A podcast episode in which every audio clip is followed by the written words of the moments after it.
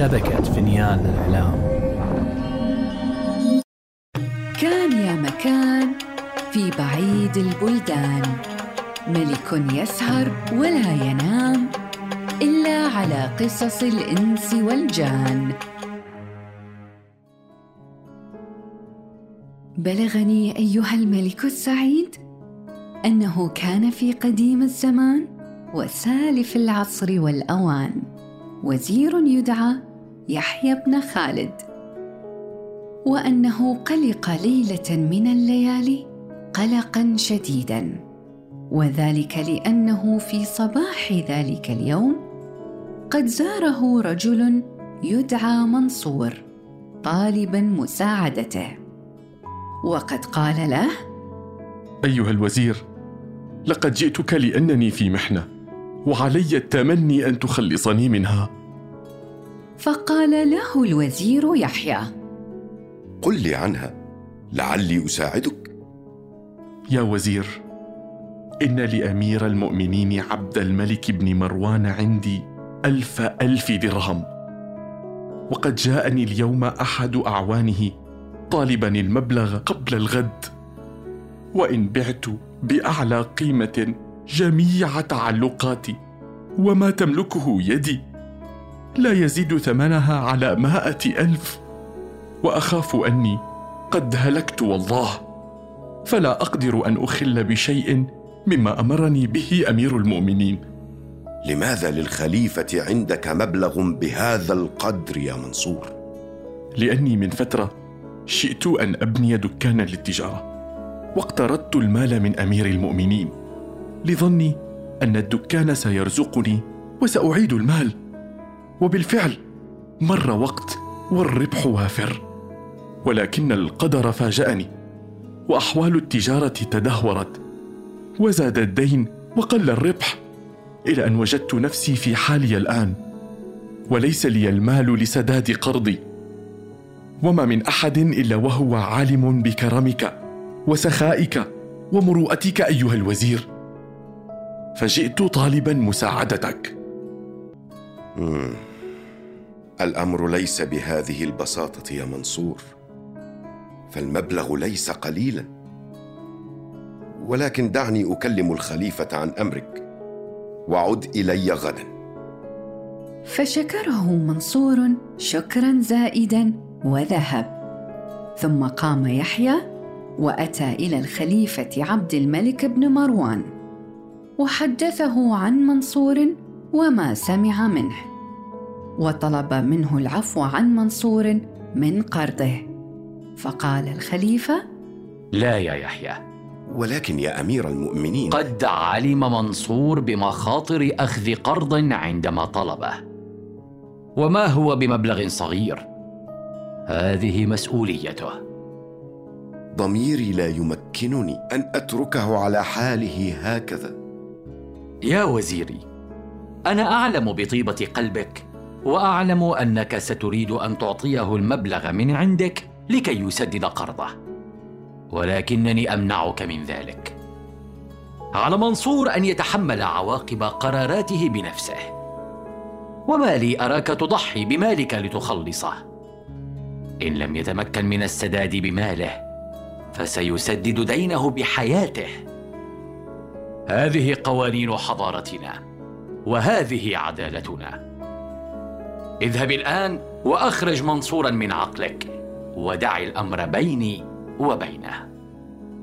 فذهب يحيى وهو في غم شديد على ما سيحدث لمنصور، ولم ير النوم تلك الليلة من غمه.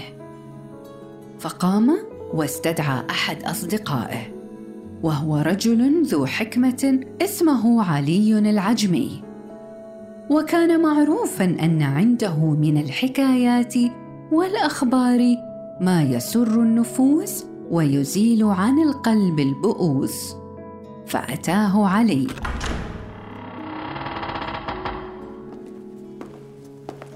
فحدثه يحيى عن غمه، وحكى له القصة من أولها إلى آخرها، وقال له: لا أعلم ما أفعله يا علي، فالخليفة منعني من أن أخلص منصورا بمالي على الرغم من أنني أريد ذلك، فهل لي أن أخالف الخليفة؟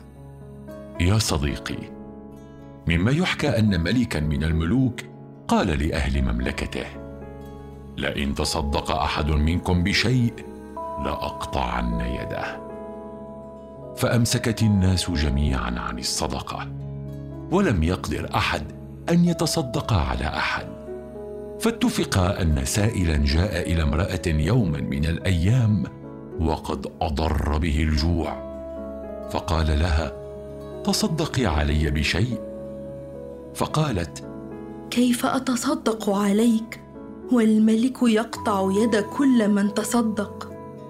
فجاوب: أسألك بالله تعالى أن تتصدقي علي. فلما سألها بالله رقت له وتصدقت عليه برغيفين. ووصل الخبر إلى الملك فأمر بإحضارها، ولما حضرت قطع يدها. فقاطع يحيى قصة علي وقال: فأنت تقول أن علي إطاعة أمير المؤمنين مهما رغبت نفسي، وإلا هلكت نفسي. لم تدعني أكمل قصتي يا صديقي، اسمعني. فأكمل علي: وبعد أن قطعت يدها رجعت المرأة إلى دارها فوجدت السائل ينتظرها، وهو اهتم بها وبقي معها حتى عادت إليها صحتها. وفي ذلك الوقت قد وقع كلاهما في غرام الآخر، فتزوجا وعاشا في حب لا مثيل له، ورزقا بغلام. ولكن حسدهما بعض الضرائر على ذلك الحب والهناء، وكتبا إلى الملك يخبرنه بأن الرجل سارق وأن المرأة تساعده على السرقة. فأمر الملك بسجن الرجل لعدم وجود أي إثبات يبرئه، وأمر أن يتم نفي المرأة وابنهما من المملكة. فخرجوا بها إلى الصحراء وتركوها هناك هي والغلام. فتدخل يحيى مرة أخرى: أترى يا علي؟ أترى ما جزاء تصدقها؟ القصة لم تنتهي بعد يا يحيى. فعندما تركت المرأة في الصحراء صارت تبكي على ما جرى لها وتنتحب انتحابا شديدا. فبينما هي تمشي والولد على عنقها إذ مرت على نهر، فبركت لتشرب من شدة العطش الذي لحقها من مشيها وتعبها وحزنها. ولكن وهي تشرب طأطأت وسقط الولد في الماء، ولم تقدر أن تصله بيدها، ولم تعلم السباحة بيد واحدة، فجلست تبكي على ولدها وبؤسها. وإذ مر عليها رجلان ذوا ملامح غريبة ويبدو عليهما وكأنهما شفافان، فقال لها: ما يبكيك؟ كان لي ولد على عنقي فسقط في الماء. فابتسم الرجلان ودعوا الله سبحانه وتعالى وقفزا في النهر، ولم يغبا وقتا إلى أن خرجا ومعهما ابنها، وكان سالما لم يصبه شيء. ثم إن الرجلين جلسا معها ودعوا لها إلى أن نامت. وفي الصباح أفاقت لترى أعوانا للملك قادمين لها، فقالا: إن الملك قد كشف عن كذب الضرائر وقد أخرج زوجها من السجن وأمرهم بإعادتها إلى المملكة. ففرحت فرحا شديدا والتفتت إلى الرجلين اللذين كانا قد بقيا معها وقالت لهما: هذا من فضل دعاكم لي. فابتسم الرجلان وقالا: أتدرين من نحن؟ نحن رغيفاك اللذان تصدقت بنا على السائل، وقد أرسلنا لك. وأنهى علي قصته بذلك، وابتسم وهو ينظر إلى يحيى الذي تعجب من القصة لمهلة، ثم ابتسم بدوره وشكر عليا. فلما أصبح الصباح استدعى يحيى منصورا وأعطاه المبلغ الذي كان مدينا فيه.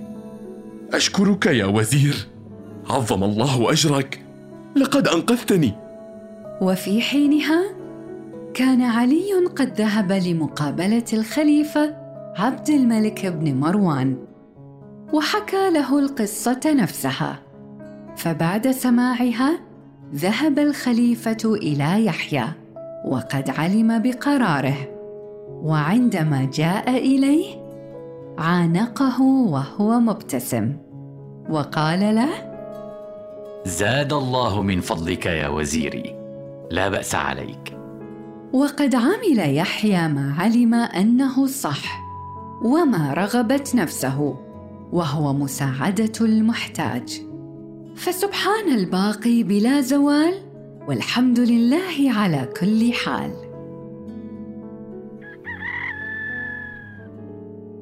وأدرك شهرزاد الصباح فسكتت عن الكلام المباح.